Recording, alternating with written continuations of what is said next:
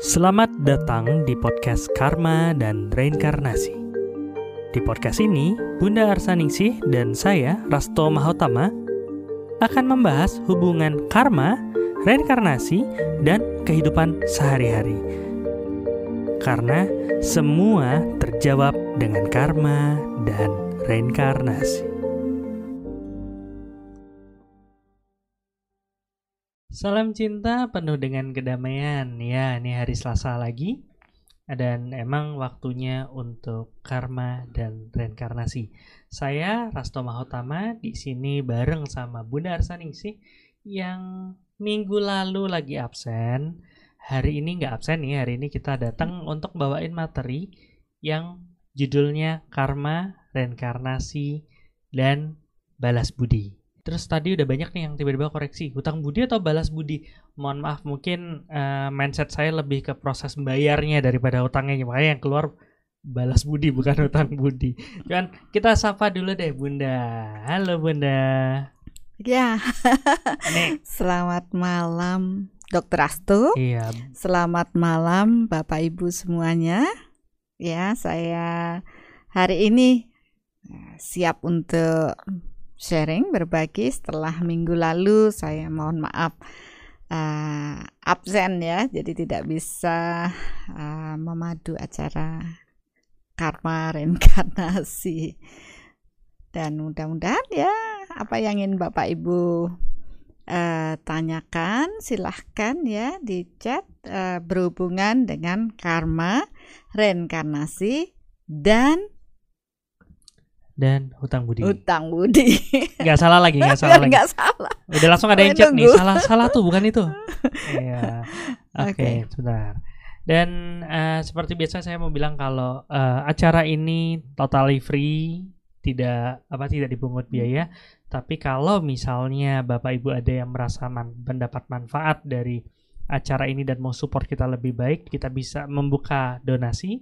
Uh, harusnya tim editor udah bikin ada uh, oh sudah ada apa namanya rekeningnya silahkan karena ya seperti yang kemarin kita bicarakan itu uh, membantu proses pertumbuhan nanti bunda, uh, bunda mungkin lebih banyak cerita tentang proses itu ya tapi kayak nggak nggak di episode kali ini nanti kita ya, bikin satu episode khusus lain nih. waktu panjang deh. soalnya bun kalau kita cerita oke okay. nah um, saya nggak tahu nih agak kurang konsen karena kayaknya radiasi kangen orang-orang gara-gara kemarin uh, apa nggak ketemu sama bunda. Oke, okay, ya kita masuk ke materinya. Sekarang ini kita hmm. ngomongin tentang hutang budi. Nah, hutang budi ini uh, satu proses yang banyak ditanyakan sama orang gitu kan. Walaupun dia nggak langsung ngomongin tentang proses hutang budi, hmm. tapi uh, apa ada nggak sih pengaruhnya hutang budi ini sama karma sama reinkarnasi? reinkarnasi. Kan kalau kita lihat di apa saya coba cari di uh, internet gitu, hutang budi mm -hmm. itu intinya adalah kita apa ada seseorang yang membantu kita memberikan sesuatu tapi yeah. uh, tidak terbalaskan tidak hmm. terbalaskan. Jadi dia masih berutang. Jadi eh, menurut itu adalah satu hutang budi. Mm -mm. Nah, uh, selain selain nanti kita buat apa namanya uh, diskusi untuk bapak mm-hmm. ibu kalau misalnya ada pengalaman, ada pertanyaan atau gimana, silahkan di apa namanya, silahkan di chat nanti kalau ada yang sesuai atau gimana kita akan tampilkan. Nah sekarang nih bun, dengan proses hutang budi ini, mm-hmm. di mana uh, berhutang karena yeah. suatu kebaikan yang dilakukan oleh seseorang, pertanyaan simpel awalnya, ada nggak sih hubungannya sama karma dan reinkarnasi? Oh jelas ada. Jelasnya tuh jelas oh, gimana? Jelas sekali ada. Ya jadi uh, beberapa orang melihat ya sisi hutang. Kalau ini kan hutang tuh dibagi menjadi ya katakanlah yang berfisik dan non berfisik ya. Uh, seperti ini hutang budi berarti dia berhubungan dengan kebaikan.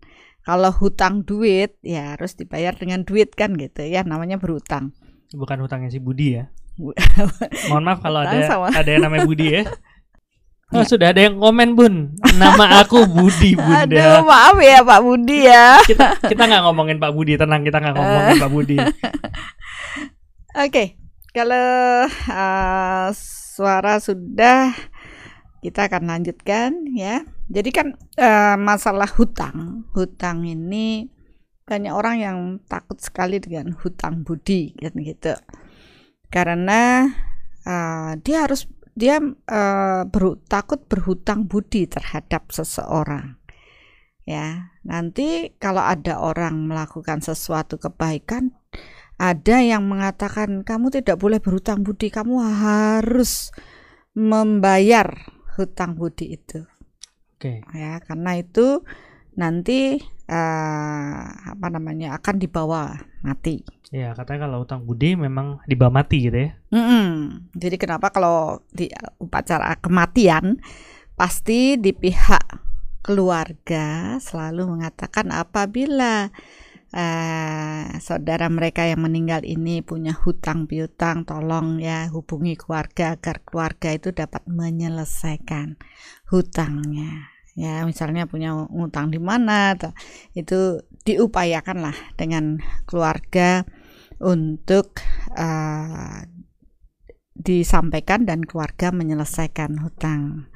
Kemudian kalau ada hutang ya moh permohonan maaf dari keluarga ya kan permohonan maaf itu kan berarti ada sesuatu kesalahan dari uh, saudaranya yang meninggal ini keluarga mewakili untuk proses meminta maaf. Itu sebenarnya juga bagian dari proses hutang-hutang piutang ini hutang budi yang harus uh, diselesaikan kan gitu.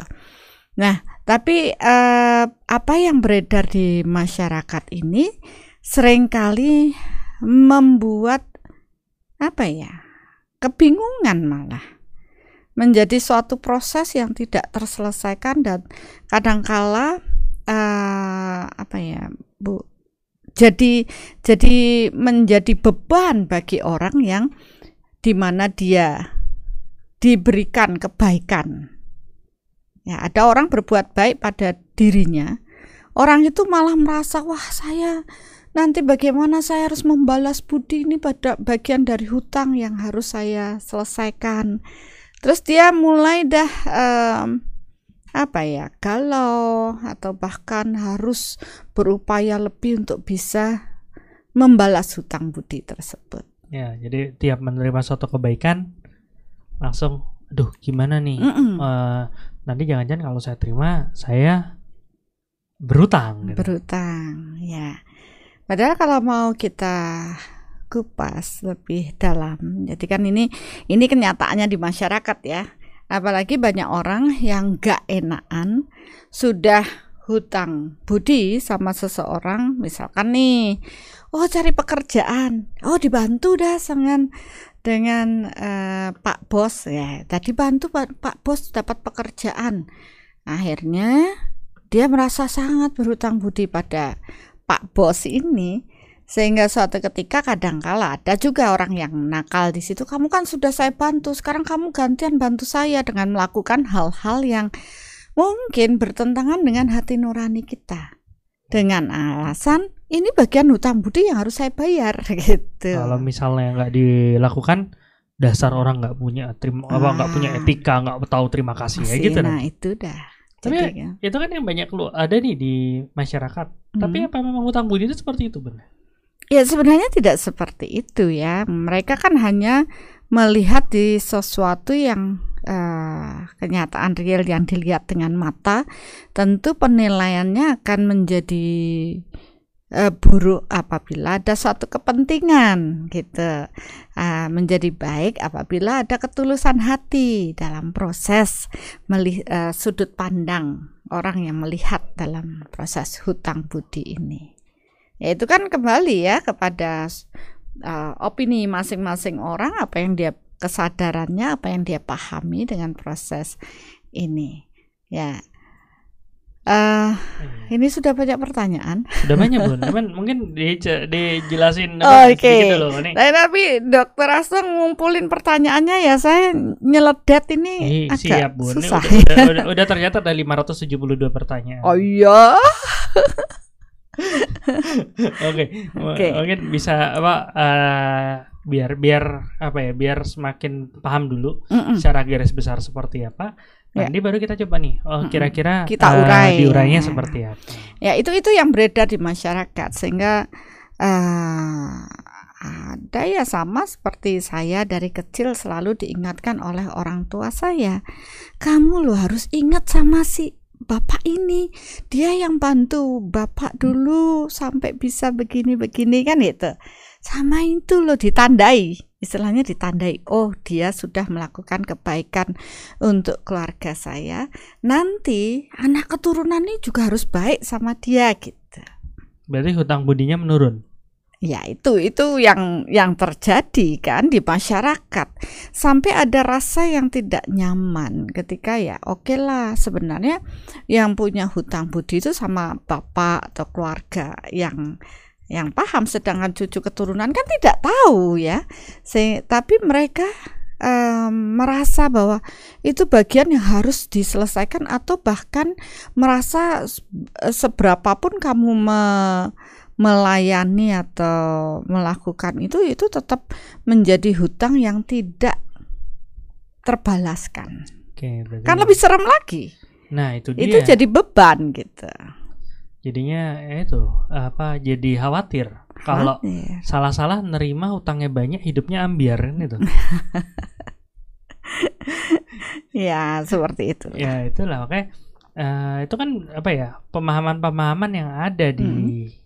Luaran ini ini ini menjadi satu apa ya menjadi satu proses yang membawa ketakutan membawa eh jadi jadi khawatir dan Mm-mm. jadi nggak bahagia kan gitu kan Ya, padahal eh, mungkin sebenarnya tidak sampai se ekstrim itu itu. Bahkan ini kan ada nih yang Mbak eh, Ayu Kartika Sari ya. Bunda padahal tidak mau berutang budi karena rasa tidak enakan dan tidak nyaman agar tidak begitu. Jadi berusaha sendiri dulu. Eh malah dicap sombong. Bagaimana Bunda? Ya itulah yang banyak beredar di masyarakat kan. Ya. Karena dia sangat kekeh, oh saya nggak mau berutang budi karena selalu dari kecil ya di doktrin ya, oh jangan kamu sampai eh, hutang budi sama banyak orang nanti kamu berat. Jadi usahalah sendiri dulu kan gitu. Ada yang kamu harus tunduk dengan apa yang dikatakan oleh keluarga A karena dulu keluarga kita sangat berhutang budi pada keluarga A gitu. Nah, itu kan beban bagi kita. Sebenarnya bagaimana kita menyikapi hal ini? Ini yang eh, saya rasa perlu diluruskan. Jadi Ya. nggak bengkok-bengkok, nggak bingung-bingung ya. Eh, Ya, itu. kan kalau saya lihat pertanyaan-pertanyaan nih Bunda, sebenarnya Mm. kan kita bisa bagi dua nih. Mm-mm, Dari sisi penghutang mm-mm. sama sisi pendana. Baru tadi denger Iya. dana. Baru tadi cerita, cerita pendana gitu. Iya. Orang yang memberi hutang sama orang yang Yang eh, apa dihutangi gitu. diutangin ya. Kalau misalnya eh, tadi Bunda cerita kan aduh tiap ada satu kebaikan jadi khawatir nanti itu berhutang kan itu berarti dari sisi pengutangnya kan. Mm-mm. Terus sedang ada orang yang menerima kebaikannya, Mm-mm. tapi ada juga dari sisi orang, yang Orang memberikan yang membagikan kebaikan. kebaikan. Ternyata kan kalau dari sudut pandang eh, kita ini ini yang beredar di masyarakat aja dulu ya. Iya, ya. Nah, nanti kita baru jelaskan eh, bagaimana sih proses sebenarnya. Realita ya kan kemarin Nah, di ini kan balik lagi ke yang kemarin eh, apa Kiev share ya. Ah, ah, ah. yang kita sharing sama Pak Kiaf itu ternyata realitanya itu tidak seperti apa yang kita lihat secara uh, berfisik kan gitu. Nah, dari sisi yang uh, pendana, nah dari pendana orang Ad- yang melakukan kebaikan. orang yang melakukan kebaikan, ada yang memang dia punya ketulusan hati untuk berbagi kan, nolongin orang. Tapi di balik itu ada niat-niat, ada yang niat-niat buruk di balik proses berbagi tadi. Ya dibilang udah ya. Jadi dia memberi, memberi itu Ah. ada dua kemungkinan. Satu Ah. memang memberi karena dengan memberi ikhlas. aja. Mm-mm. Yang kedua adalah memberi untuk mendapatkan satu Sesuatu keuntungan, keuntungan. dalam dirinya Iya. dia sendiri. Ah, ada suatu niatan gitu ya di balik semuanya itu. Ada udang di balik rempeyek. Jadi oh, saya mau ngasih, tapi eh, gimana ya satu tuh eh, tangan yang begini tapi yang satu mengkait gitu ya, Ya. jadi nggak nggak ikhlas. Ada ada niatan dibalik dengan memberi ini. Kemudian dari sisi penerima ya ada yang ikhlas menerima tapi ada yang nggak mau menerima. Gitu loh. Wah kalau saya dikasih orang bunda saya harus memberi lebih banyak lagi sama mereka itu bagi hutang bagi saya saya nggak enakan saya terus di, ditolongin terus gengsi saya karena banyak orang yang merasa ketika dia menerima levelnya lebih rendah daripada yang memberi Hmm, iya iya iya. ya gengsi dong Nah, masa saya Saya menerima bantuan ya kayak Mm-mm. tadi ya cerita ya. Apa eh, sering ngerasa banyak hutang karena sering dibantu. Mm-mm. Eh bukan, tadi mana ya? Padahal tidak mau, tidak nyaman agar gitu akhirnya berusaha sendiri. Berarti Mm-mm. kalau kita misalnya Bunda bilang, "Oh, tak bantu ya." Berarti kan oh Bunda lebih daripada saya Iya. karena Bunda bisa bantu saya. Mm-mm. Saya kalau Ya, saya dia- bisa kerjain sendiri ya berarti ya itu achievement saya gitu. Iya, karena saya, saya tidak mau eh gengsi dong saya masa dikasih. Kalau bisa memberi kenapa harus menerima? Saya merasa rendah dengan proses menerima. Akhirnya dia berupaya sendiri. Tapi orang melihat, ih kamu sombong, kemampuan kamu nggak bisa, tapi kamu tetap kekeh dengan upaya kamu yang sendiri tadi. Ya kan sombong jadinya. Ini sebenarnya ada cerita menarik sih. Waktu Ah. itu saya sempat ikut satu seminar Mm. di Singapura. Oh, yang Ah, waktu itu. ya di Singapura dan eh, si pemateri itu bilang gini eh, banyak banget orang bilang memberi lebih baik daripada menerima Mm-mm. itu diambil dari bahasa Latin gitu kan Mm-mm. tapi bahasa Latin itu sebenarnya salah eh, terjemahan Oh. yang benar bukan memberi lebih baik daripada menerima tapi bersyukurlah bila kamu berada dalam keadaan bisa memberi dan berharaplah supaya kamu tidak perlu meminta. Misalnya seperti kata sebenarnya itu seperti itu, tapi Mm-mm. begitu diterjemahin terjadi apa perubahan penerjemahan yang akhirnya eh, jadi lebih baik memberi daripada menerima. Mm. Padahal kalau dipikir-pikir, bayangin semua orang cuman mau memberi. Ya, yang menerima siapa? Nah, itu dia. Ah. Ya, oke. Itu itu dilihat dari proses ini kan sudah eh, terlihat nih eh, rasa-rasa apa sih yang terjadi ketika ada hutang budi, eh, kemudian beban, ya, belum lagi ada udang di balik rempeh ya. Oh, saya saya beri kamu, saya bantu kamu ya. Oh iya, tapi nanti habis itu setoran sama aku. nah kan belakangnya nggak enak gitu loh ada sesuatu di balik itu semua tidak dilakukan dengan eh, ketulusan hati. Ya, jadi eh, di sinilah kita melihat banyak banyak permasalahan dalam proses hutang budi ini karena orang tidak paham, ya paham dengan konsep hutang budi yang sesungguhnya hutang piutang ini. Nah, saya ingin mengajak Bapak Ibu, mari kita terbuka ya, pahami eh, proses apa sih hubungannya karma dan reinkarnasi ini dengan hutang budi? Kalau menurut saya kan itu berhubungan karena kan udah dibilang kalau hutang budi dibawa mati. Hmm, Nah, habis mati lahir lagi. lagi. Berarti dia bawa utang dong. Ya jelas bawa hutang. Tapi ingat ya reinkarnasi lahir kembali itu bukan lahir lagi ke pas di ke tahun ke belakang tapi selalu maju ke depan ya.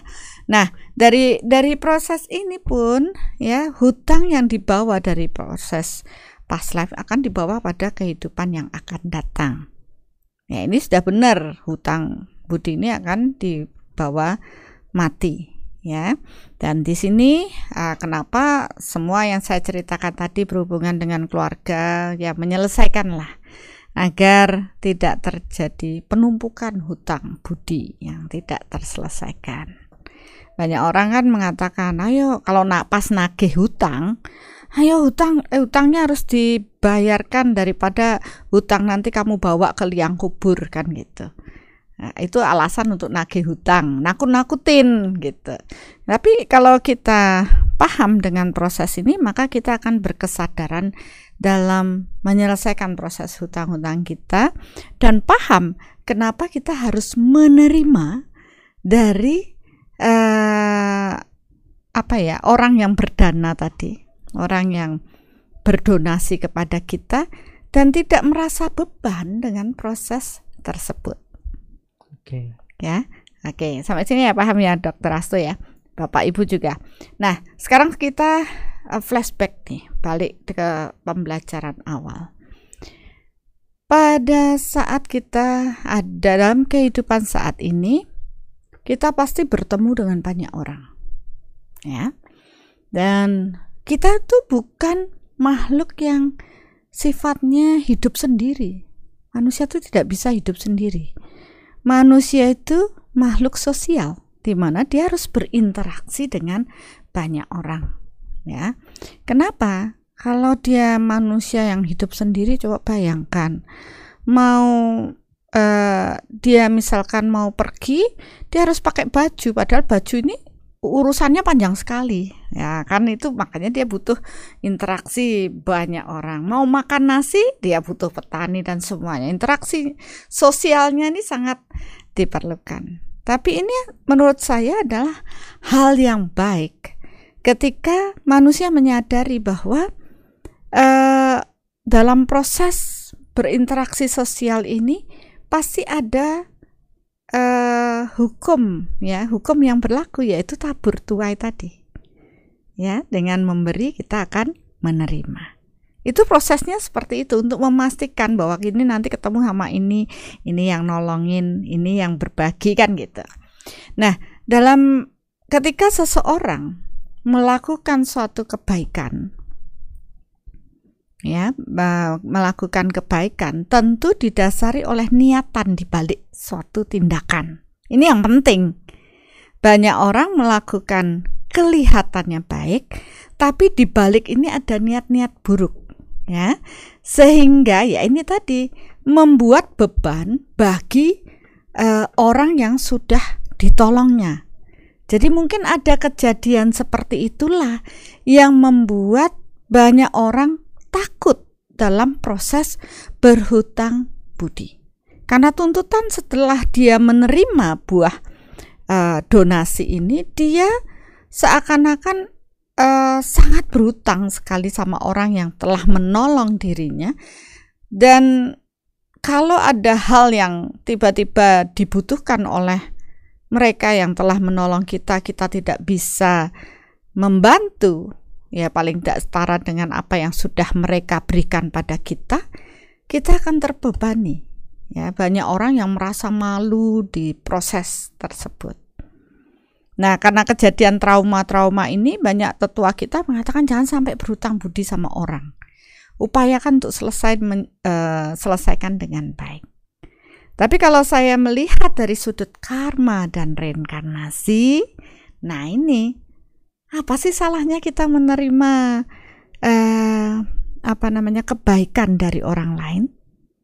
Karena kalau kita paham dengan hukum alam ini, hukum energi, hukum tabur tuai, nggak ada orang yang tidak ada sebab, ya semua ada sebab, ada akibat kan? Sebabnya apa? Kenapa ada orang yang sangat baik pada kita, memberi berbagi sama kita? Kalau dilihat dari proses paslet, pasti ada tanaman baik yang dulu kita tanam pada mereka, sehingga mereka datang pada kehidupan saat ini untuk berbagi kepada diri kita.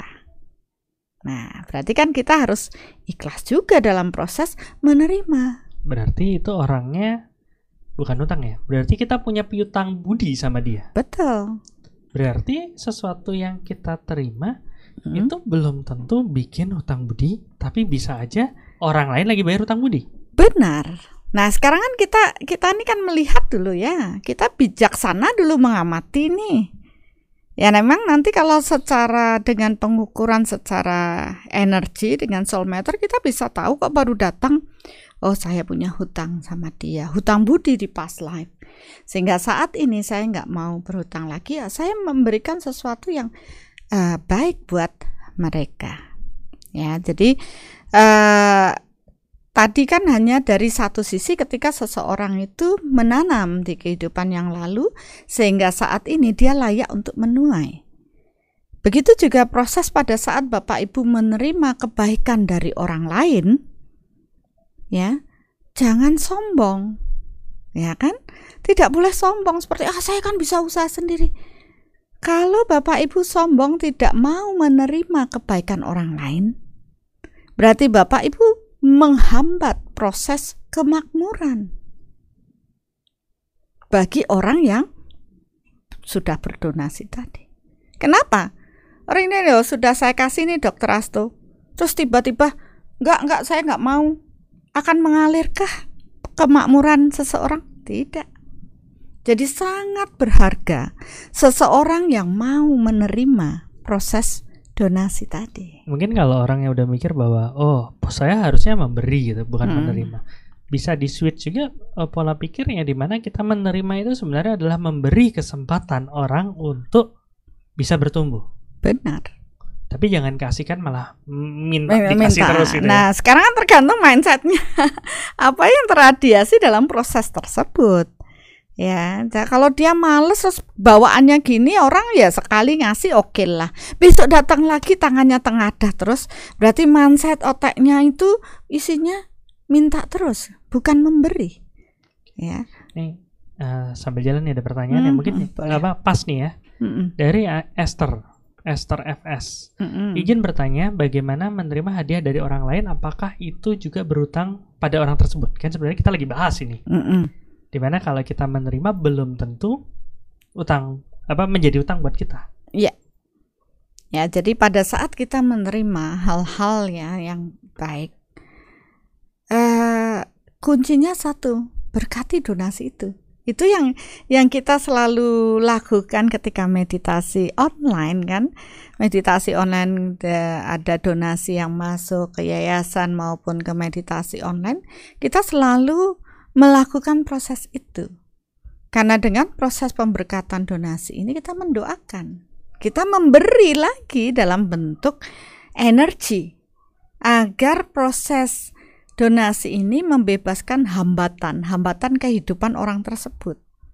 Ya, hambatan kesehatan, kemakmuran, hubungan spiritual dan kemudian tentunya ini akan kembali berlipat ganda kepada yang memberi donasi untuk kualitas hidup yang lebih baik. Ya, itu itu proses kalau dalam bentuk materi ya. Bahkan apa pun itu semua sebenarnya eh, semuanya dalam bentuk energi ya entah itu pekerjaan eh, pelayanan jasa semua adalah bentuk energi jadi kita bisa untuk membebaskan rasa eh, kita tidak nyaman ya berkati donasi tersebut. Terus ini kan baru satu sisi kalau dulu punya tabungan karma baik sehingga orang itu datang dia berbagi ya memberi kepada kita. Karena kita dulu memberi sekarang kita menerima. Oke. Okay. ya kan? Ya kan ini ada dua. Dalam proses hidup kan ketemunya cuma dua hal itu begitu juga saat ini saya juga mengamati ya pernahkah kita datang ketemu punya teman yang kayaknya sih oh, deket gitu ya. Tapi gitu saya punya punya temen ini yang membuat saya dulu uh, sempat emosi karena apa? Setiap kita pergi dia selalu bilang ah tenang aku sudah bawa ATM berjalan gitu. Bawa ATM berjalan. Wih enak aja. Kok dikit-dikit kita harus uh, gesek ATM-nya untuk dia dan sebagainya. Kan ada rasa jongkol juga gitu. Pada itu berarti kan waktu itu saya juga belum ikhlas gitu loh untuk um, berbagi sebenarnya. Sebenarnya sih sederhana aja. Maksudnya kalau anak muda sekarang mungkin ngebosin ngebayarin beli bakso lah yang sederhana gitu. Cuma waktu itu kok mak jelek banget saya dibilang ih saya ATM berjalannya nih gitu. Dulu uh, saya memikir oke okay lah nggak apa-apa yang penting saya yang bayarin kamu. Gengs apa sombong juga gitu. Eh tahunnya setelah berjalan saya mulai berpikir ya ya. Kalau saya itu dengan yang lain saya berbagi itu rasanya ya oke saya saya menyadari saya berbagi. Tapi kali ini kenapa ada rasa ya saya kok tidak nyaman dengan proses saya membagi kepada dia gitu. Waktu itu saya belum apa ya orang bilang belum tembus ya baru baru belum begitu uh, fokus ke energi ini tapi begitu saya sudah mulai fokus di energi, saya mulai mengamati lagi hidup saya. Saya baru tahu, oh ternyata saya berhutang di kehidupan yang dulu. Jadi, Sehingga saat ini dia datang untuk memastikan saya bayar hutang apa enggak sama dia. Ini ini kayak yang aneh ya, maksudnya yang tadi Bunda cerita ya. Ah. Jadi emang uh, awalnya kita mikir nih orang kok mungkin Bunda mikir hmm. kasarnya ya orang kok kayak benalu banget sih iya uh, betul apa apa apa minta dibayarin apa apa minta ah. dibayarin padahal ternyata iya. setelah paham realita realita bunda yang awalnya cuma ngelihat yang sedikit sedikit ini. aja bahwa dia dikit-dikit ya udahlah bunda sebagai ATM saya gitu uh -uh. terus lama-lama eh, setelah realita bunda meluas bunda baru bisa menyadari bahwa yeah. oh ternyata saya dulu punya utang yang besar banget sama dia yeah. dan gitu. sekarang dengan proses ngelakuin seperti ini adalah proses saya bayar hutang. Bayar hutang. Hutang budi juga. Iya, hutang budi juga. Jadi uh, ya sebenarnya pengalaman-pengalaman yang yang saya alami ini kan ya itu proses niteni atau mengamati kenapa ya yang ini bagus yang ini kok enggak karena kan enggak bisa pukul sama rata karena yang begitu antara hutang budi dulu berhutang nanam baik uh, menerima baik ini kan tidak tidak bisa terukur dengan mata kita. Jadi ini jawaban juga ya kenapa kok Bunda nanya. Oh saya punya apa Bunda kalau ada kasus gini gini gini gimana? Itu nggak bisa. Nggak bisa. Nggak bisa. Pukul sama rata gitu. Pukul sama rata. Oh jawabannya ini nggak bisa gak karena bisa. satu kasus berbeda. Kasus A sama kasus B kelihatannya sama secara realita mm -hmm. yang sempitnya, mm -hmm. tapi begitu diluasin banyak sekali perbedaan. Banyak sekali. Ya, dari situ tapi ini pelajaran yang ini bagus buat saya ya. Perenungan saya saking saya jengkel sama teman saya, tapi sekarang saya sudah ikhlas. Maksudnya saya sudah paham, oh iya benar. Saya memang uh, dari empat aspek. Ternyata saya juga mengamati. Jadi bagus juga belajar empat aspek ya. Jadi kita ngerti, oh ya saya punya hutang di sini. Oh saya harus memperbaiki sisi ini. Karena kan tidak hanya dari sisi eh kemakmuran aja itu yang tadi bicarain masalah uh, eh, ATM itu kan duit ya hutang di di kemakmuran yang dulu yang uh, tidak terselesaikan dan sekarang dia datang ya saya harus uh, membayar hutang saya termasuk orang yang mencuri atau orang yang menipu dan sebagainya itu bagian dari proses pembayaran hutang iya, juga ya, pernah juga soalnya hmm. uh, apa namanya ketemu sama orang yang tiap bisnis selalu ditipu orang hmm. Oh banyak. Nah, setelah setiap apa apa selalu tipu orang. Bahkan kalau ketemu sama orang ini, eh? dia nanya, kamu lagi sibuk apa atau gimana? Oh ya, aku lagi nyoba untuk usaha gini. Hati-hati loh ditipu. Awas loh ditipu. Selalu kayak gitu.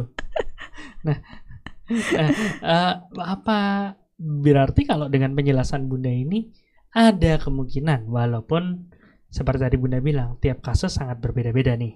Mm -hmm. Ada kemungkinan orang itu punya hutang yang banyak di kehidupan. Di past life ya. Nah, itu bagian dari uh, kemakmuran kan? Hmm. Nah, kemudian balas budi itu bisa dengan uh, kesehatan. Ya, saya mungkin pernah bahas ini di ah, apa ya? Oh, apa ya? Um, yang orang sakit terus ke medis atau oh, ah ya apa antara medis dan ah, klinik ya ya itu nah mungkin uh, nanti apa tim editing bisa ditulis di deskripsinya dieditin dikit linknya supaya nanti hmm. kalau abis nonton ini mau nonton itu bisa. Iya. Jadi dalam proses kesehatan itu juga ada seperti itu. Eh sudah berobat ke A dokter A B C. Eh nggak taunya sembuhnya dengan uh, katakanlah dokter E gitu, ya. Karena jatuh karmanya dia hutang hutang proses kesehatannya dia sama-sama dia atau banyak penyembuh yang lain kan oh udah diobati sama ini ini kok nggak sembuh eh nggak taunya berobat di sana langsung sembuh karena ada hutang itu juga yang bisa menyelesaikan adalah dia. Nah, itu juga bisa seperti itu. Kemudian hubungan, hutang budi hubungan tadi. Eh, kita kan sering nih diskusi kan ya di uh, soul office. Ini yang itu ada masalah nih. Siapa yang bisa ngebantu uh, menjembatani komunikasi? Nah, ukur-ukur oh sama itu coba itu aja yang suruh ngomong gitu.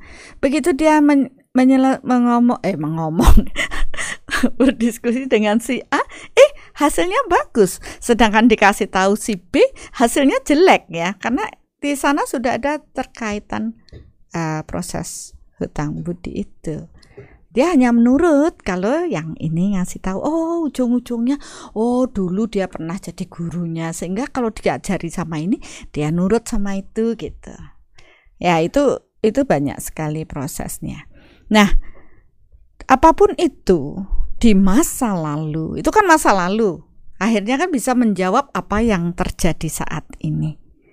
Ya uh, saya hanya ingin mengajak bapak ibu pertama pada saat kita harus bertemu dengan seseorang, kemudian kita tergerak untuk ada rasa di dalam untuk membantu orang, lakukan dengan tulus. Gak usah pilih-pilih. Begitu ada rasa, eh saya ingin berbagi, berbagilah. Kita kan tidak tahu. Dulu kita berutang, kita apa. Bantulah dia dengan tulus. Ya, jangan ada niat. Habis itu nanti kamu harus bantu saya ya. Berarti itu bukan uh, niatan yang baik kan?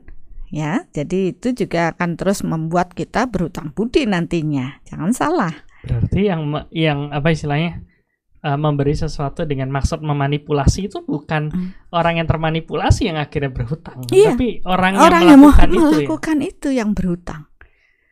Itu nanti pasti dalam entah kapan kehidupan yang kapan dia akan datang untuk nagih utangnya gitu. Nah, kan ini belum bisa ngukur soul meter. Saya kan memberi jalan oh karena ada kasus seperti itu lakukan dengan tulus. Nah, uh, nah itu kan baru yang memberi. Begitu juga ketika ada orang yang membagi kemakmuran atau membantu Bapak Ibu, terimalah dengan tulus.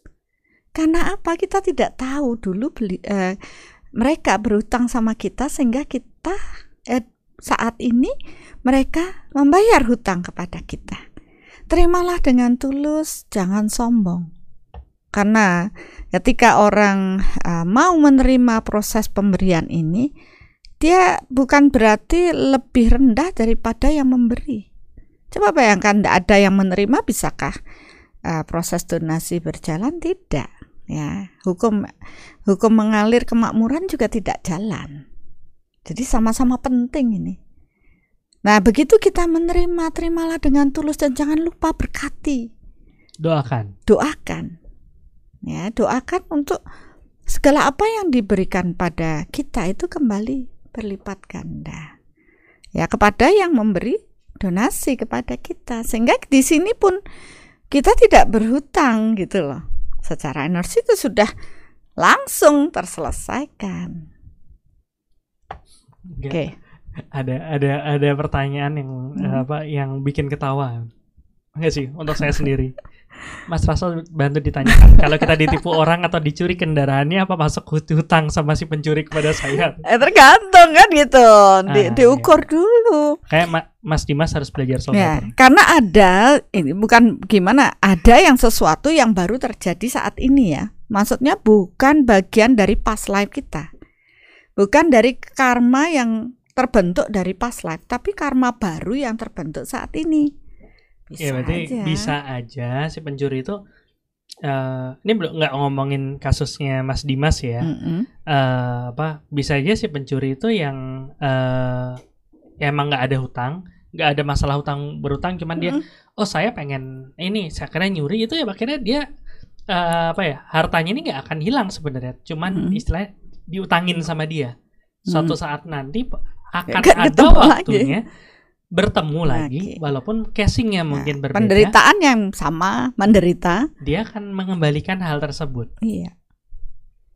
Makanya uh, ya itu dah prosesnya dan di sini sebenarnya kita belajar untuk ikhlas menerima ya. Apakah kan ini nanya uh, kalau bisa diukur kendaraan saya hilang apakah karena karma buruk saya atau gimana? Ya kalau sepengetahuan kami di Seoul ketika ada kejadian buruk terjadi dalam hidup kita ya itu bagian karma matang yang harus kita terima berarti memang akan ada proses uh, karma matang ya karena istilahnya kita harus mendapat karma buruk yang matang. Biasanya kalau kami diesel sudah keukur duluan sehingga kita bisa jaga-jaga ada apa. Jadi kita sudah mawas diri.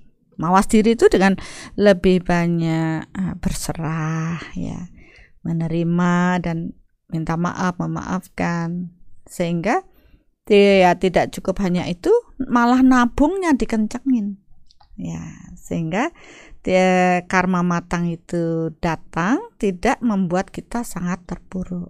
Ya. Ini ada, ada pertanyaan menarik sih. Hmm. Ya, sekali lagi apa ngambil kasusnya ini karena ada kasus kan. Mm -mm. lebih seru kalau ngomongin mm -mm. ada kasus. Ya. Jadi anggaplah ini kan belum tentu nih. Uh, mm. Malah anggaplah nih uh, Mas Dimas nih kehilangan kehilangan kendaraan. Anggaplah ini adalah suatu karma baru.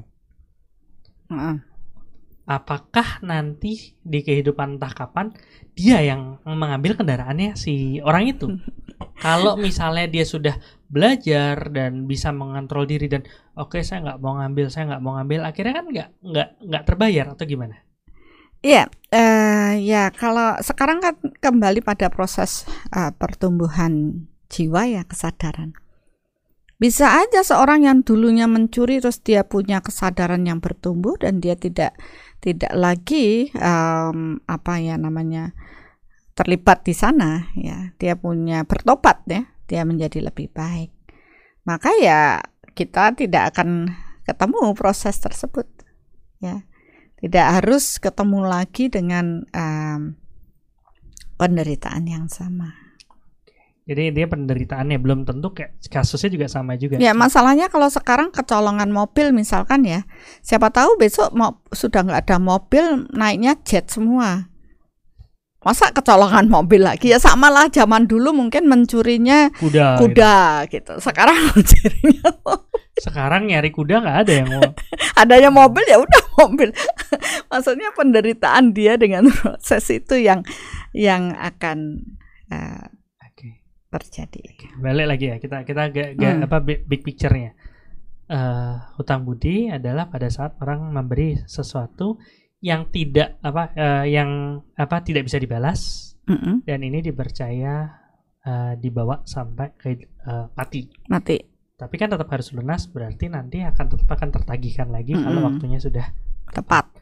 Oke, terus habis itu di prosesnya ada proses penerima sama proses pemberi hmm. penerima belum apa penerima belum tentu lebih rendah daripada pemberi. Iya. Kan tadi itu kan? Setara sebenarnya. Sebenarnya setara. Hmm. Jadi kita nggak usah takut-takut menerima, kita tapi juga nggak usah apa uh, takut-takut memberi juga. Yang penting niatan di balik itu semua adalah ketulusan dalam proses memberi dan ketulusan dalam proses menerima itu aja.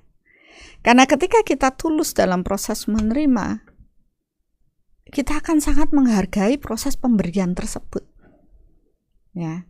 Dengan doa yang tulus Tuhan berkatilah orang yang sudah berdonasi ini agar ya mereka telah berdonasi. Itu kan sebenarnya kalau saya belajar um, dulu aliran energi atau feng shui kan orang sakit itu orang yang tersumbat.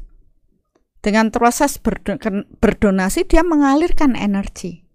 Begitu juga orang yang pelit itu orang yang sakit karena dia gak mau berbagi kemakmuran.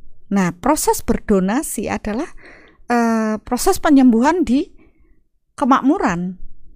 Ya, jadi dia membagikan uh, rezeki kepada banyak orang, orang lain. Ya sebenarnya untuk siapa? Untuk dirinya sendiri.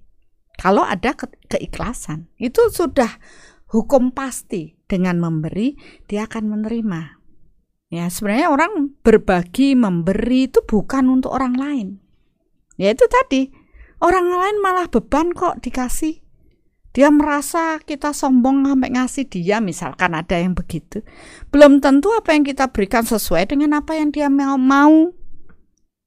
Karena orang menerima butuh kerendahan hati juga. Untuk mau menerima, ya kan? Banyak orang merasa direndahkan ketika menerima. Ini butuh rendah hati. Nah, dari situ kan niatan menerimanya.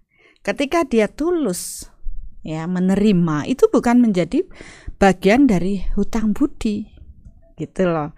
Ya dia terima tapi kembali doakanlah. Karena dengan pemberkatan donasi ini ya apa yang diberikan pada saya itu kembali kepada yang memberi. Yeah. itu luar biasa itu dan di situ banyak yang belum ya belum sampai ke sana. Ketangkap juga nih. Hmm. Dimas lagi eh, langsung dihapus sama dia. Live tuh nggak gampang, banyak banget pertanyaan masuk. Jangan bingung Mas Rasto. Tahu aja, pertanyaannya banyak banget saya. Oke. Okay. Eh nih Bun, uh, ini ada satu apa pertanyaan nih Bun. Kita kita hmm. uh, apa uh, biar lebih seru mungkin ke pertanyaan. Uh, dari Haruna Oda. Hmm. Izin bertanya. Apakah ada hutang budi antara pegawai dan kantornya atau sebenarnya dengan proses bekerja dan dibayar gajinya berarti udah impas. Soalnya hmm. saya punya satu guru, uh, beliau bilang gini, ini dia di puskesmas, hmm. dia selalu bilang gini, tiap rapat, bapak hmm. ibu semua udah terima gaji kan, ini hmm. kan, oh, iya. Hmm. bapak ibu yang menentukan uang itu haram atau halal.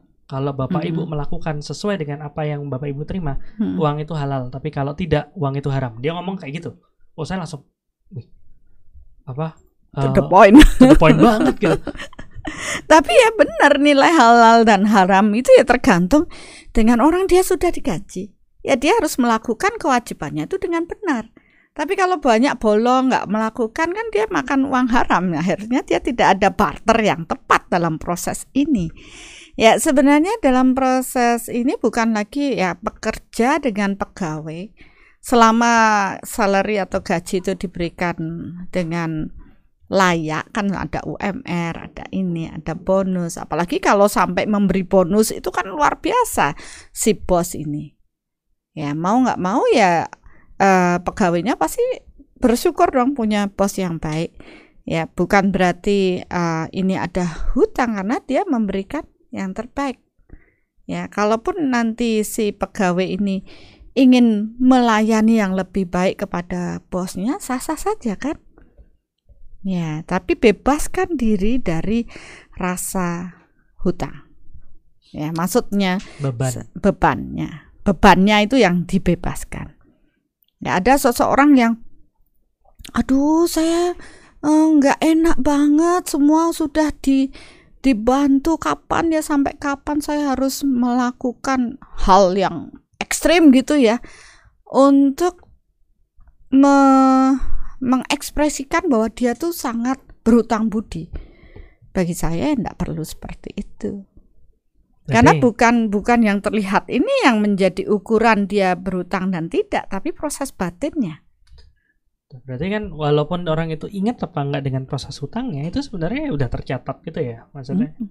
Ada malaikat gitu mana catat? Ya enggak lah, yang di alam ini yang secara energi ya tercatat. Hmm. Ya tapi kan kembali. Hal kembali yang menentukan tuh tadi keikhlasan tadi. Keikhlasan memberi, keikhlasan menerima. Dan jangan lupa ya bagi yang berdonasi, hukumnya sudah pasti dengan memberi akan menerima. Walaupun tidak, jangan berpikir kalau saya ngasih si A, saya ngasih dokter Hasto, nanti dokter Hasto harus ngasih saya segala macam. Ya, itu sudah mengurangi nilai nilai donasinya. Ya, itu sudah tidak tercatat sebagai proses hutang budi. Ya, kalau nantinya karena karena ada niatan di balik niatan buruk di balik itu. Ya, kemudian dari proses yang menerima ya dia bersyukur, berterima kasih ya dan ingat dengan mendoakan bahwa semuanya itu ya memang akan kembali kepada yang berdonasi itu sudah pasti. Jadi itu satu hukum yang sudah pasti, Mm-mm. sesuatu yang nggak usah dipikir-pikir Nggak usah lagi. dipikir-pikir lagi. Hukum memberi menerima itu sudah pasti untuk mereka yang melakukan hal kebaikan pada banyak orang. Itu, itu Bagi yang menerima pun, ya, bagi yang diberi, ikhlaslah menerima karena kalau tidak ada yang menerima, hukum memberi menerima tidak akan berjalan. Bersyukurlah mereka yang dapat menghargai segala bentuk pemberian orang lain, ya, dengan keikhlasan dan kerendahan hati. nih eh, apa pertanyaan lagi. Iya, pertanyaannya banyak banget. Saya emang benar-benar pusing sih. Cuman kita coba jawab sebisa mungkin. Eh, apa namanya? Putri Erawati, kapan hutang budi bisa dibilang lunas? Kapan hutang budi Bisa, bisa dibilang, lunas. dibilang lunas. Ya, saya tidak bisa melihat ini secara berfisik lunas dan tidak. Ya. Tapi secara energi itu akan terukur. Sebenarnya lunas dan tidak itu tergantung pada saat keikhlasan dalam proses action. Segala sesuatu dilakukan dengan proses ikhlas dan berserah kepada Tuhan, itu akan eh, tidak membekas. Ya, istilahnya tidak ada lagi yang menjadi apa ya, beban. Tapi kalau kita tidak dasari dengan niatan yang tulus, ikhlas dan berserah kepada Tuhan, ini yang sering masih melibatkan ego kita. Dan untuk bisa melepaskan ego itu harus benar-benar kenal dulu jati diri ya. Benar. Jadi kita akan lihat oh yang ini ikhlas, oh yang ini ada niatan di balik. Nah, orang yang ikhlas dalam proses uh, proses ikhlas dan berserah ya melibatkan kekuatan Tuhan inilah yang membuat nanti uh, proses hutang-hutangnya terbayar dengan selesai dengan sendirinya. Karena sejatinya kita sendiri sebagai manusia uh, adalah makhluk spiritual yang juga tidak bisa bekerja sendiri dalam setiap proses uh, spiritualnya harus melibatkan kekuatan Tuhan dalam proses kehidupannya secara spiritual. Jadi secara spiritual maupun secara sosial manusia tetap uh, membutuhkan interaksi dalam proses ini. Berarti itu satu proses yang memang sudah berjalan, Hmm. yang ya apa nggak usah terlalu dipikirin. nggak ya. usah dipikirin ya nanti kalau terus eh, mikirin hutang piutang hutang piutang kita pusing kan jadi trauma jadi tadi takut eh, minta tolong sama orang jadi eh apa ya jadi kekeh nanti yang saya nggak mau berhutang budi sama orang saya mau usaha sendiri padahal kita harus membuka diri karena memberi kesempatan orang-orang untuk membayar karmanya kepada kita gitu. Jadi jalani aja hidup dengan damai, dengan penuh rasa syukur. Kalau kita punya lebih ya berbagilah. Yang penting niatan kita selalu berbagi. Kan hutang hutang itu tidak hanya duit toh. Bantulah semua orang, semua makhluk kan. Dengan kita memenuhi diri kita dengan cinta, mencintai seseorang, menerima kehadirannya, itu lebih luar biasa daripada kita ngasih duit. Duit satu juta satu hari habis. Tapi hal baik cinta kasih yang kita bagikan pada banyak orang, itu akan diingat sama orang itu seumur hidupnya gitu loh. Cintai semua orang. Tapi jangan sampai itu dilakukan supaya kita diingat kita aja ya. Oh iya, iya beda. Ada, ada yang nanya soal ini. Ini pertanyaannya eh, menarik ya. Ah. Dari Pangeran Bajera. Pangeran Bajera. Ah. Saya suka memberi tapi berharap mendapat karma baik. Kalau itu gimana Bunda? Nah itu, itu sudah salah duluan. Gini, ya saya tahu niatan eh, bapak ibu semua baik. Ya, ndak, ndak munafik kok orang tuh berbuat baik tuh ya pingin dapat karma baik kan? Ya, tapi landasilah perbuatan baik ini dengan eh, niat yang tulus. Ya, ingin mendapat karma baik itu sudah pasti. Nggak usah dituntut alam ini pasti akan memberi. Hukumnya sudah jelas. Dengan memberi kita akan menuai. Tapi ingat lagi, bukan yang uh, memberi si A nanti yang saya harus dapat dari si A. Tidak, bebaskan itu. Ya. Tapi secara energi begitu kita memberi kita sudah dapat kok sebenarnya.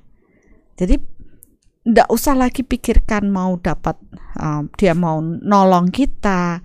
Nanti dia tidak nolong kita kita sakit hati. Ya karena kadang-kadang kan orang di situ udah tak tolongin loh itu satu keluarga. Masa ada masalah gini saja di mereka nggak mau nolongin saya. Nah gitu kan namanya donasinya apa perbuatan baiknya sudah tercemar, sudah tidak diniat didasari oleh niat baik.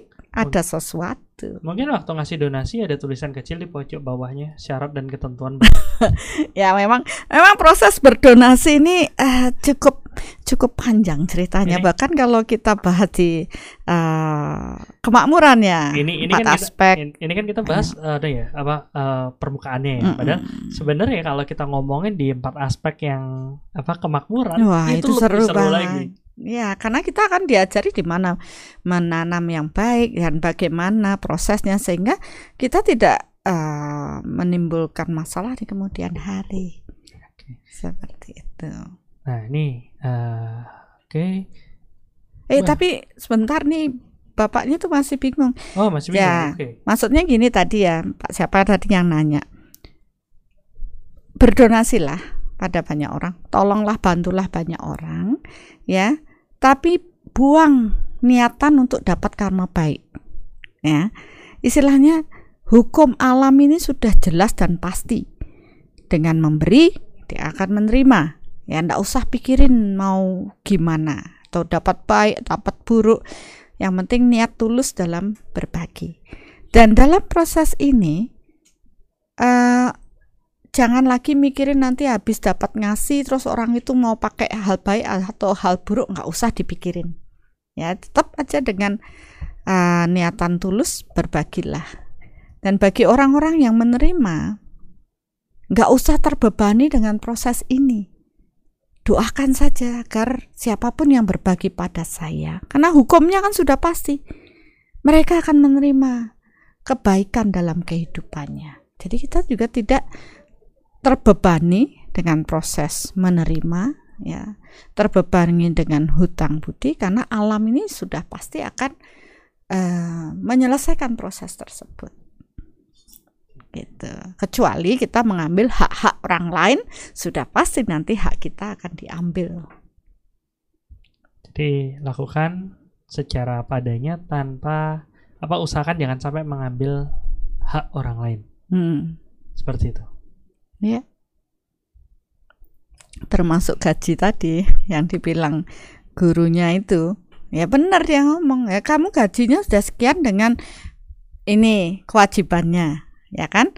Tapi kalau kewajibannya tidak dilakukan hanya dilakukan sepertiga berarti yang dua per tiga itu dia mengambil uh, hal, lebih, hal lebih kan? Harusnya dia cuma gaji sepertiga aja gitu. Oke ya tadi ngomongin gaji nih. Hmm. Uh, kalau misalnya nih si si bosnya apa uh, leadernya udah bilang oh yaudah nih aku kasih uang lembur kan itu kan? Hmm. uang lembur uh, untuk uh, nambahin proses nih project hmm. yang harus diselesaikan. Hmm orangnya terima uang lembur itu tapi dia nggak pakai untuk lemburnya itu gitu kan? Nah itu itu nah, sudah mengambil. itu kan sudah mengambil. Berarti mm -hmm. dia menerima sesuatu tapi tidak diimbangi dengan, dengan memberi sesuatu. memberi sesuatu. Berarti di sini uangnya ini ini menjadi satu hutang yang memberatkan dia? Benar. Tanpa disadari kan? Jadi bukan hanya dinilai pada saat ada orang memberi uh, itu tadi hutang budi membantu dengan banyak. Tidak yang yang kecil-kecil seperti itulah yang harus kita pahami. Ya belajar dari sesuatu yang sederhana aja dulu. Karena itu kalau kecil-kecil dikumpulin juga lama-lama jadi sedikit-sedikit lama-lama jadi bukit. Tidak terasa hutang kita banyak. Pertanyaan yang uh, bagus juga nih dari Sony Adam Saputra. Mm -hmm. Bunda Gimana caranya agar kebaikan yang kita berikan tidak memberatkan orang lain atau hmm. menjadi utang budi? Bagaimana? Caranya agar kebaikan yang kita berikan tidak memberatkan orang lain atau menjadi utang budi. Apakah peran itu ada di kita hmm. atau peran itu ada di penerimanya yang bagaimana si penerima ini pada saat menerima harus gimana supaya ini nggak jadi utang atau memberinya yang harus melakukan sesuatu supaya itu nggak memberatkan dia. Ya, kuncinya pada pemberkatan tadi. Ya, sebenarnya pada saat pada saat memberi, ya, pada saat memberi, pada saat menerima, kunci pertama adalah ketulusan hati menerima atau memberi, ya. Dan proses yang berikutnya yang terpenting melibatkan kekuatan Tuhan. Bahwa kita tuh hanya sebagai saluran loh untuk memberi dan saya juga menerima. Oke, walaupun memang siapa tahu kita dulu berhutang dan sebagainya ya selesaikan dengan proses bersyukur dan berterima kasih. Doakanlah orang-orang yang memberi kepada kita dan doakanlah orang-orang yang kita beri. Kan itu jadi dua pemberkatannya. Eh, coba amati aja mungkin Bapak Ibu kalau sebelum ini eh apa namanya belum mengamati pada proses meditasi online, tolong besok ya amati ya. Kita belajar sama-sama. Pada saat pemberkatan yang pertama adalah terima kasih pada orang yang ini orang yang menerima. Saya menerima donasi nih dari Yayasan Cahaya Cinta Kasih. Terima kasih atas donasi yang sudah uh, kepada kami. Biarlah donasi ini membersihkan semua hambatan buruk ya untuk kesehatan, kemakmuran, spiritual, hubungan pada orang yang berdonasi. Ya, jadi kita kita doakan. Oke. Okay? Kalau sudah didoakan, kita mendoakan uh, dokter Hasto misalkan. Habis itu kita doakan juga donasi ini supaya donasi ini dapat memberikan hal yang baik untuk kita. Kan niatannya tulus orang sudah memberi, tulus juga untuk kita gunakan. Ya, jadi dua-duanya menjadi sesuatu yang penting. Dulu saya uh, tidak sampai sepaham itu. Tapi sekarang ketika mau berdonasi ya saya doakan juga donasi ini ya mungkin bahkan ada beberapa saya melihat tetua kita ketika dia mau menyumbang maaf ya ada tradisi mau menyumbang tuh uangnya ditaruh diubun-ubunkan dulu dengan niat oh saya Tuhan saya berbagi untuk mereka. Kemudian baru berdonasi. Itu saya pernah melihat sampai saya bengong. Oh ada ya? Oh, tapi ya itu bagus. Cuman kan balik lagi bun. Mm -mm. pada saat kayak gitu dia benar-benar penuh hati atau Ya, yeah. kan ya itu udah semuanya itu niat dibalik suatu tindakan. Kalau kita tidak belajar soul meter kan ni niatnya itu ndak ndak terlihat, tindakannya saja yang terlihat. Gitu. Pertanyaan lagi, Bun. Sandi Apa? Damayanti. Bunda, hmm. artinya hmm. rasa kita bisa salah kalau nggak terukur dengan soul meter. Ya iyalah. Bagaimana cara menyikapi rasa-rasa seperti itu dengan benar kalau kita belum bisa soul meter, Bunda? Please jangan jawab belajar soul meter. Enggak. Walaupun itu jawabannya. Oke, Bukan seperti itu ya. Jadi ya menurut saya supaya kita tahu ukurannya itu ya rasa di dalam diri kita pada saat memberi dan saat menerima itu harus bersyukur dan ikhlas itu aja. Berarti kalau kalau waktu kita mau memberi kita mikir, aduh uh, kasih nggak ya aduh kasih habis sih kasih Um, nah itu belum uh, belum nih kelas. Ini ada nih Hendra Hendra malam Bunda. Saya mau tanya jika saya ada niat menolong orang dengan kemampuan saya, tapi kemudian saya terbatas, kemampuan saya terbatas, dan orang orang yang minta tolong malah minta lebih, bagaimana sebaiknya kita bersikap? Ya tegas, dong saya punya segini ya sudah itu aja kan selesai. Seringkali orang Indonesia nggak enakan gitu. Ya ini loh ada yang minta uh, apa? Ya, Mas Vario, dah Vario yang dari kemarin tuh loh. Coba uh, Dokter Asto, kasihan loh, saya nggak direspon sampai nangis. Cup, cup, Coba cup, pertanyaannya dulu deh. Soalnya kalau kalau apa uh, banyak juga ya sebenarnya yang belum bisa terjawab Bunda. Oh begitu Banyak ya. sekali. Saya cuma kasihan aja okay. sampai di dikomenin loh sama lifelong learner ya. Uh, sabar Mas Vario New sambil pertanyaannya beliau. Saya hutang ke alam semesta. Gimana cara membayarnya? Oh, Pertanyaan berikutnya, sering dicuri cintanya. Gimana biar nggak dicuri cintanya? disimpan cintanya. Ini yang mana nih yang mau dibahas nih? ya. Eh ya, saya berutang pada alam semesta. Semua orang berutang pada alam semesta. Eh bagaimana saya menyelesaikannya? Berbuatlah baik. Itu aja selesai. Eh, sebenarnya kita lahir ini eh, berutang karena perbuatan kita yang buruk. Nah, kalau kita sudah tidak eh, mau tidak berutang ya berbuatlah baik. Itu aja. Terus ada lagi ya kita harus tegas ya. Tegas tuh bukan berarti kejam. Ini beda. Banyak orang dalam proses ini nggak enakan hati. Oh, nggak enakan saya hutang terus. Saya terus dibantu. Lawang dibantu ya ter- terserah yang mau bantu kan. Ya, apalagi memang butuh butuh banget. Ingat eh, dalam proses ini semua sama punya kepentingan ya. Orang membantu. Ya tentu orang punya membantu itu dia sudah punya niat tulus untuk berbagi ya. Dan dia butuh ruang untuk mengalirkan donasi yaitu kemakmurannya. Sebenarnya orang yang berdonasi sebenarnya mencari jalan untuk dirinya untuk berkemakmuran lebih baik. Nah kalau yang dibantu nggak mau karena sombong karena merasa tinggi hati ya berarti dia menghambat kemakmuran orang yang hendak berdonasi jadi bebaskan rasa nggak enakan, terimalah dengan ikhlas dan doakan. Ya, apalagi memang butuh, bilangnya nggak enak karena gengsi. Ya, itu itu harus dibebaskan, dilepaskan. Terus kita juga harus tegas. Kalau tadi udah pingin ngasih banyak, sudah dikasih loh. Eh, ngasih ating rogoh rempelo. Mau kasih ah, sudah dikasih hati rogoh rempelo lo mintanya kok lebih gitu.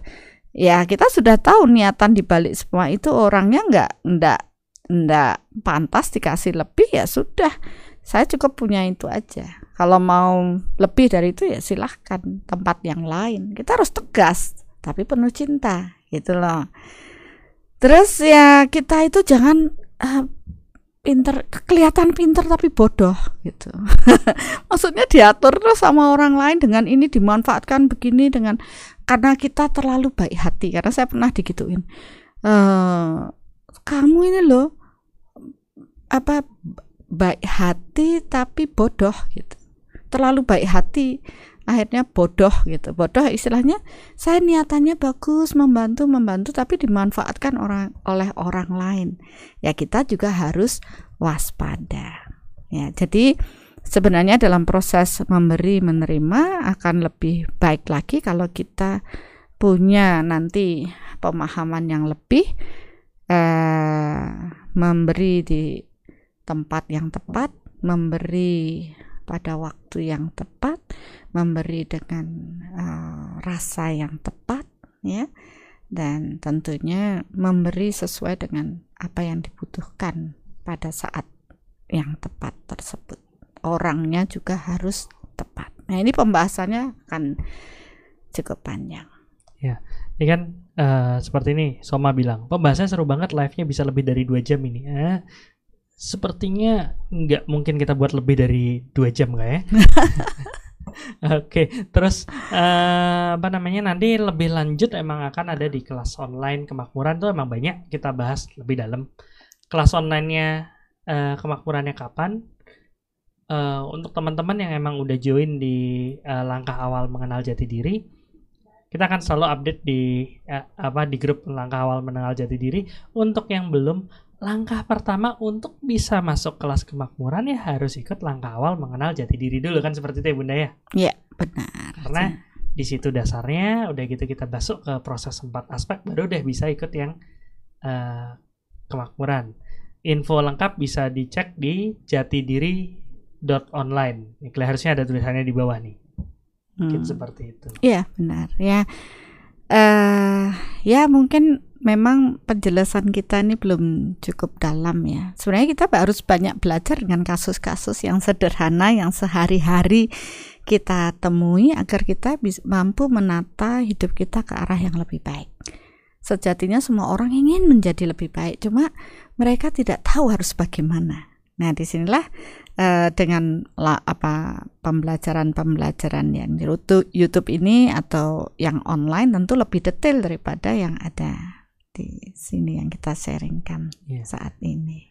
Dan itu uh, nanti kalau misalnya ikut kelas langkah awal mengenal jadi diri uh, masuk juga ke grup Telegram di situ diskusinya lumayan apalagi banyak teman-teman yang sudah dari SDP segala macam itu lebih seru lagi. Ya, apalagi kalau sampai ke workshop Soul Matter Bapak Ibu akan bisa mengukur ya oh ternyata saya berhutang sama dia. Pantas dah dia. Seperti cerita saya kita akan ikhlas untuk berbagi dengan mereka. Bahkan ketika kita punya uang lebih kita bisa melihat ya tempat yang tepat di mana saya dulu berhutang banget sama dia. Walaupun dia tidak mengatakan membutuhkan uang tapi saya dengan keikhlasan saya paham saya berhutang dengan dia dan saya menyelesaikan hutang saya. Ya dengan proses ini tentu uh, membuat um, kita ya proses hidup kita menjadi lebih baik. Terus tadi um, ini juga donasi proses. Mungkin ya ini sesuatu yang baru berhubungan pemberkatan. Tadi ada yang eh, apa bertanya itu sudah lewat dili. Boleh nggak saya berkati sekarang? Boleh secara energi tidak ada eh, batas ruang dan waktu. Begitu ada kesadaran kita bertumbuh mari kita eh, lakukan ya dengan keikhlasan ya. Ini kan kita naik kelas. Tidak hanya sekedar memberi tapi melibatkan kekuatan Tuhan. Ada yang nanya kalau saya tidak tadinya saya hanya ya eh, semoga rezekimu dimudahkan gitu ya karena sudah memberi. Saya hanya mendoakan supaya rezekinya dimudahkan. Tapi kalau sekarang uh, Bapak Ibu sudah paham dengan melibatkan kekuatan Tuhan, powernya tentu doa akan jauh lebih besar ketika uh, apa melibatkan kekuatan Tuhan, maka doa kita untuk rezeki mereka dimudahkan akan lebih uh, powerful sehingga kehidupan mereka pun akan menjadi lebih baik. Ya memang beda antara doa-doa biasa dengan uh, secara energi ya dengan kita melibatkan uh, keterhubungan dengan Tuhan uh, itu jauh power lebih powerful. Ya itu yang biasa Bunda sebut dengan proses power kan? Iya jadi mengelola diri gimana untuk ningkatin powernya? Ya sekali lagi mohon maaf banget untuk pertanyaan-pertanyaan yang udah masuk. Ya kalau kita bahas semua bisa sampai besok pagi ya. Iya uh, bapak ibu saya juga melirik ini kalau pertanyaannya banyak sekali. Terima kasih ya, berarti dengan uh, Bapak Ibu sudah bertanya mulai terbuka wawasan kita. Eh, apa-apa, nanti kita akan terus berlanjut toh uh, program ini akan terus kita uh, lakukan ya dengan tujuan ya membuat Bapak Ibu terbuka secara uh, apa ya kesadarannya bertumbuh menjadi lebih baik. Tapi mungkin kalau yang di YouTube kita tidak bisa pembahasan yang dalam, mungkin kalau memang tertarik bisa langsung ke kelas-kelas online-nya dan, harapannya bisa nyampe ke, ke workshop, workshop Soul Matter. By the way, mungkin banyak juga yang penasaran kira-kira kayak gimana sih workshop nih. Mm-hmm. Uh, kebetulan dapat bisik-bisik dari nggak mungkin bisik-bisik juga ya maka ini nggak kedengeran. Cuman dapat chat juga dari tim di situ yang katanya ada satu cuplikan oh, iya, keseruan Soul Matter. Mm-hmm. Mau nonton gak nih teman-teman? Mau. Oh. ya kita kita play aja dulu uh, apa trailer gimana sih perasaan bukan trailer ya maksudnya uh, sharing dari teman-teman setelah mengikuti workshop Soul Meter.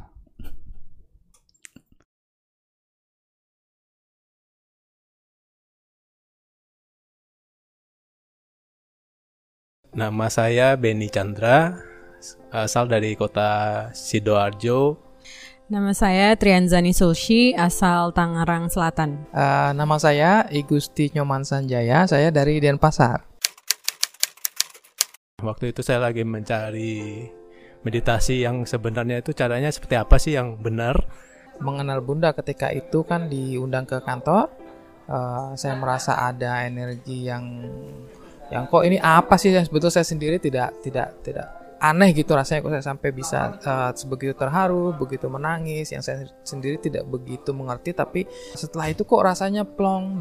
Saya merasa bahwa ada hal yang eh, begitu kompleks bisa dijelaskan dengan sangat sederhana. Gitu sih. Eh, Bunda sangat gimana ya? Bahasanya Bunda tuh makjleb. Kerinduan saya selama ini lepas gitu. Saya bisa membersihkan diri, punya kemampuan untuk bisa membersihkan diri dan berserah kepada Tuhan Saya menemukan cara berkomunikasi dengan Tuhan dengan begitu terukur. Itu yang saya syukuri saat ini. Menemukan guru sejati. saya rasa nggak akan ditemukan di tempat lain untuk bisa hal seperti itu. Monggo silakan ikut. Ini workshopnya luar biasa banget. Pokoknya nggak akan nyesel dan pasti ngangenin deh. Saya sendiri merasakan power yang begitu besar. Teman-teman jangan khawatir karena pasti akan menemukan jalan menuju pulang cepat atau lambat tapi tetap untuk selalu setia berproses. Mari bertumbuh bersama Soul is Solution.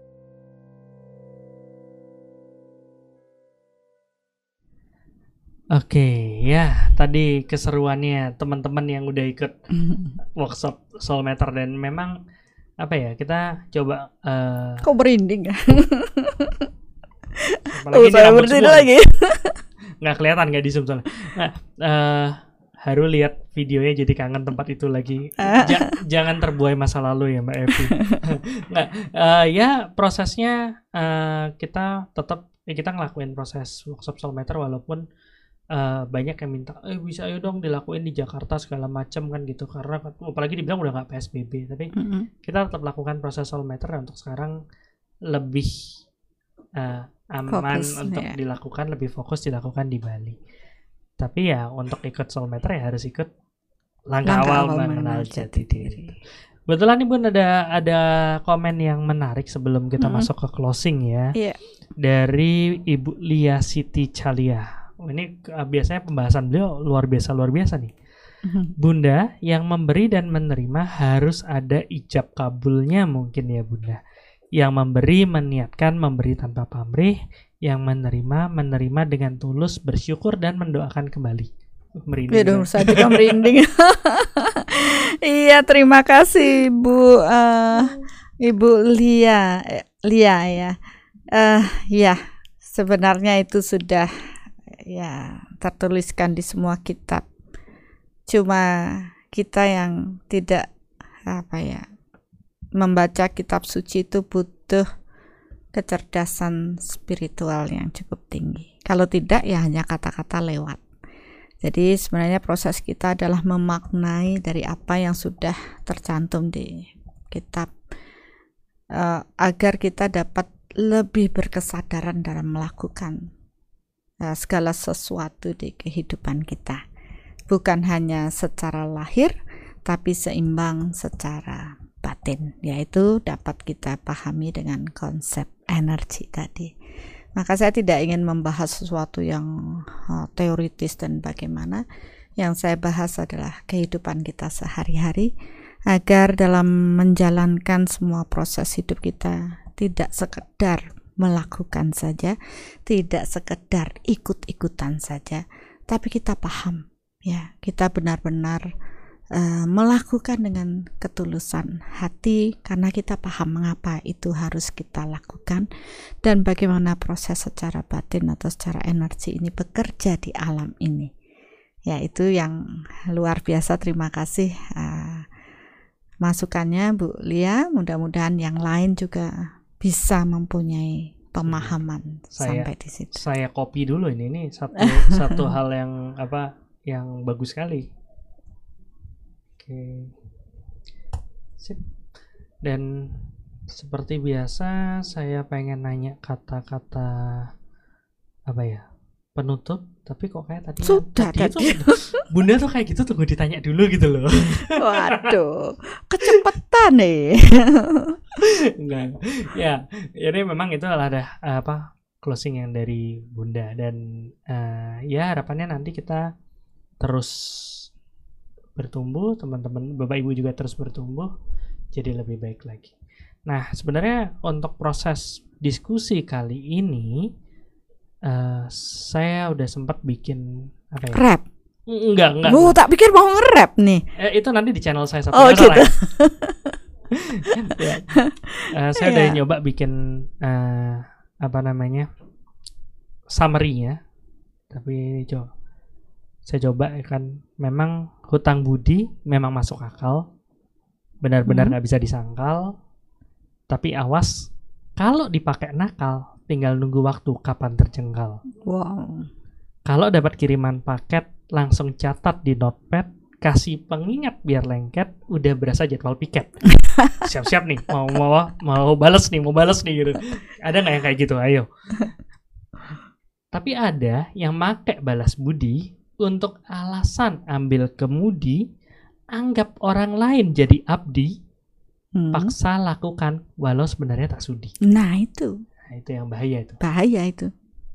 Ada juga yang salahkan diri terus saat dibantu.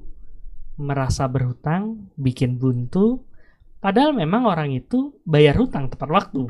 Hmm. Yang tadi kita ceritain Mm-mm, bahwa kita cerita. eh, itu apa namanya proses menerima itu bisa jadi itu proses orang itu yang apa namanya bayar hutang.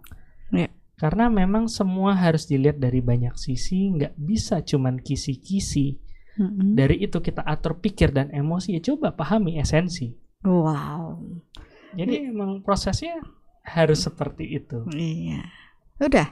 Udah Oh, Oh, kalau itu aja- itu otaknya isinya apa ya, Dokter? ada neuron, ada nggak tahu lah. Luar biasa. Ya mungkin itu aja Mm-mm. eh, untuk teman-teman semua. Eh, terima kasih udah stay tune di YouTube Bundar Saningsih. Jangan lupa ikut eh, online meditationnya besok dan setiap Rabu. Ya, jam sambil 9. ngamati ya Nah. proses eh, pemberkatan. Jadi ada pembelajarannya juga, biar Ya. nggak sekedar numpang lewat saja. jam 19.30 Wita. Kemarin ada yang protes. Disebutinnya cuma 19.30 aja pas standby ternyata bukan di Wita. Sekarang dikasih tahu benar-benar 19.30 Wita, Wita 18.30 WIB. Hmm. Waktu lain silahkan Google sendiri. Oke ya. Jadi eh, tetap itu nanti kita juga akan upload eh, audionya ini ke podcast di apa di Spotify bisa didengerin dan eh, untuk yang kepo sama kelas online bisa ke jatidiri.online.